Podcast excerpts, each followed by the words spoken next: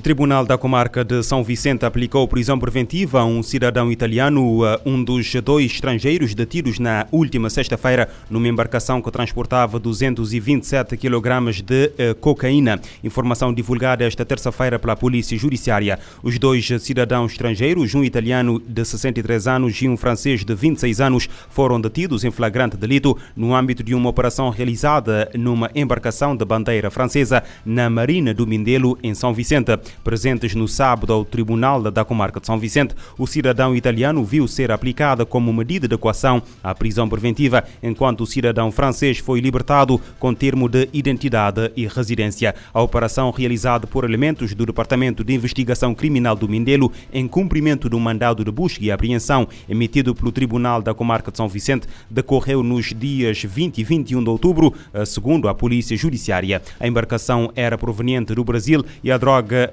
destinava-se à Europa, mais concretamente à Espanha. Durante as buscas, a Polícia Judiciária contou com a participação da Polícia Marítima e da Guarda Costeira.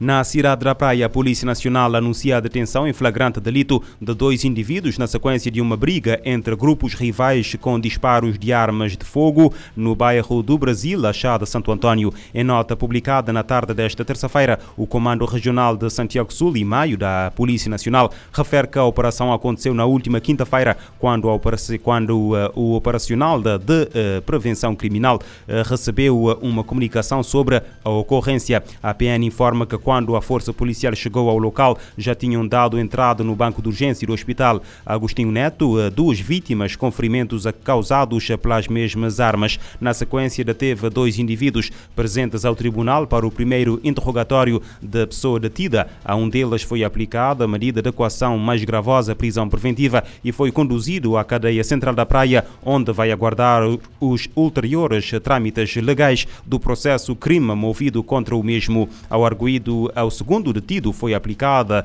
a medida de equação de termo de identidade e residência e a apresentação periódica às autoridades. Em Portugal, o julgamento da morte do cabo-verdiano Luís Giovanni é retomado a 17 de novembro, depois do Tribunal de Bragança ter aceitado o requerimento uh, para voltar a ouvir os, uh, os amigos da vítima, uh, segundo informação avançada esta terça-feira, lusa por fonte judicial. O pedido foi feito por um dos advogados de defesa de um arguído, Gil Balcão Balsemão, que disse à Lusa que eh, não esperava outra decisão que acredita poderá contribuir para a descoberta da verdade material. De acordo com o advogado, o Ministério Público também não se opôs à reinquirição dos três cabo-verdianos que acompanhavam Luiz Giovanni na madrugada de 21 de dezembro de 2019, quando o jovem de 21 anos sofreu um ferimento na cabeça que lhe causou a morte dez dias depois. O caso teve a leitura do acórdão marcada para 20 de setembro, mas esta foi adiada por uh, o coletivo de juízes ter decidido fazer alterações não substanciais aos factos que terão ocorrido naquela madrugada e que resultaram na acusação de homicídio qualificado a sete jovens de Bragança.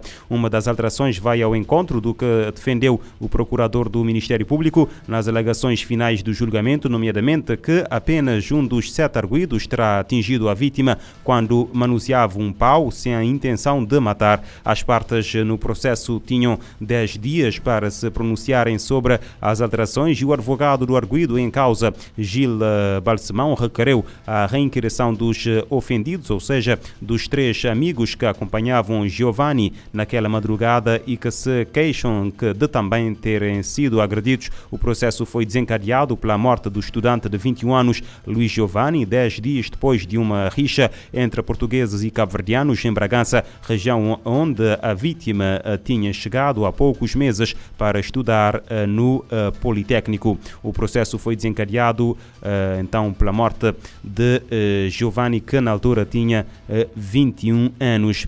E a população do Haiti está a unir esforços para enfrentar a crise da cólera. A chefe do sistema da ONU no país fala de um aumento preocupante de casos de cólera, mas destaca o empenho e dedicação dos profissionais de saúde desde o primeiro dia do surto. A chefe do sistema da ONU e coordenadora humanitária no Haiti disse que haitianos estão se unindo para combater o recente surto de cólera. Urica Richardson, acompanhou relatos de profissionais de saúde que tratam pacientes com a doença. A mais alta autoridade das Nações Unidas no país visitou vários centros de tratamento na capital, Porto Príncipe, onde conheceu funcionários médicos e pacientes. Ela contou que na visita aos vários centros de tratamento de cólera nos bairros mais afetados de Porto Príncipe, viu cenas de partir o coração, como crianças que estavam tão desnutridas que era difícil inserir um soro em seus braços ou pernas e adultos que estavam claramente muito doentes. Urica destacou o cheiro intenso do desinfetante à base de cloro, usado para esterilizar o ambiente. Para ela, um claro sinal de que o local é bem administrado por profissionais de saúde que sabem como prevenir e tratar a doença. A coordenadora disse ter ficado impressionada e comovida com o empenho e dedicação dos profissionais de saúde.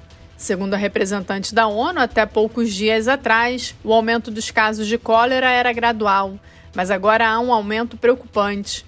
Ela descreve a situação como mais desafiadora. Urica acredita que a resposta de saúde pública das autoridades haitianas ONGs locais e internacionais com o apoio da ONU foi imediata e decisiva, apesar da escassez de água potável e combustível necessários para fornecer energia às unidades de saúde e permitir que os funcionários trabalhem.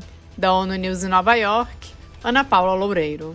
O Fundo das Nações Unidas para a Infância e a Organização eh, Internacional para as Migrações estão a apoiar as autoridades haitianas e organizações parceiras eh, com cloro, pastilhas purificadoras de água, kits de higiene e suprimentos médicos, como seis de reidratação oral. A coordenadora da ONU no país, Ulrika Richardson, afirma que a situação humanitária no Haiti é desesperadora para muitos e a cólera é apenas um eh, desafio urgente. O aumento da fome enfrentado por muitos haitianos é outra outra grande preocupação que precisa ser abordada. Cerca de 559 milhões de crianças em todo o mundo estão expostas a altas frequências de ondas de uh, calor. O alerta é do Fundo das Nações Unidas para uh, a Infância. A agência da ONU refere que até 2050 todos os habitantes do planeta nesta faixa, uh, nesta faixa etária estarão expostos a ondas de calor mais constantes, duradouras e mais severas.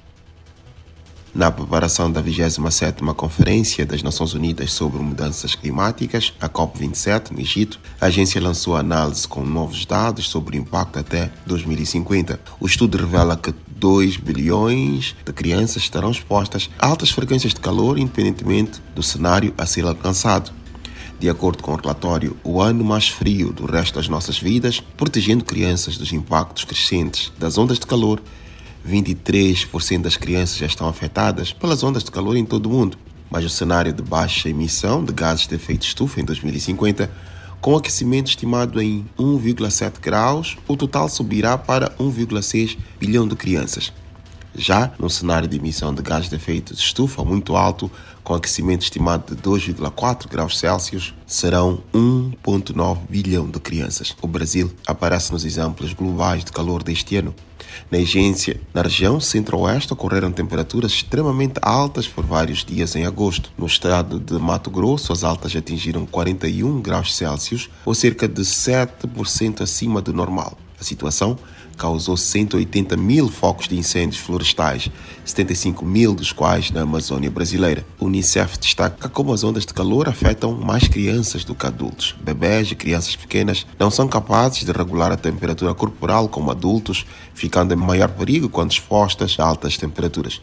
O potencial de contrair lesões está mais presente nas crianças, por estas passarem mais tempo ao ar livre do que os adultos para brincar, praticar outras atividades, além de riscos sociais e educacionais. Existe ainda um elevado índice de exposição a doenças transmitidas por mosquitos, incluindo a dengue. Para a Unicef, essas descobertas ressaltam que é urgente adaptar serviços essenciais para crianças à medida que aumenta o impacto do aquecimento global. A agência da ONU enfatiza ainda a importância de medidas urgentes e dramáticas de mitigação de emissões para conter o aquecimento global e proteger vidas. Da ONU News em Nova York, Eleutério Guevara. Ondas de calor afetam 500 e, 559 eh, milhões de crianças em todo o mundo. A Unicef adverte que a alta frequência destes episódios deve expor mais de 2 milhões de crianças ao problema até 2050.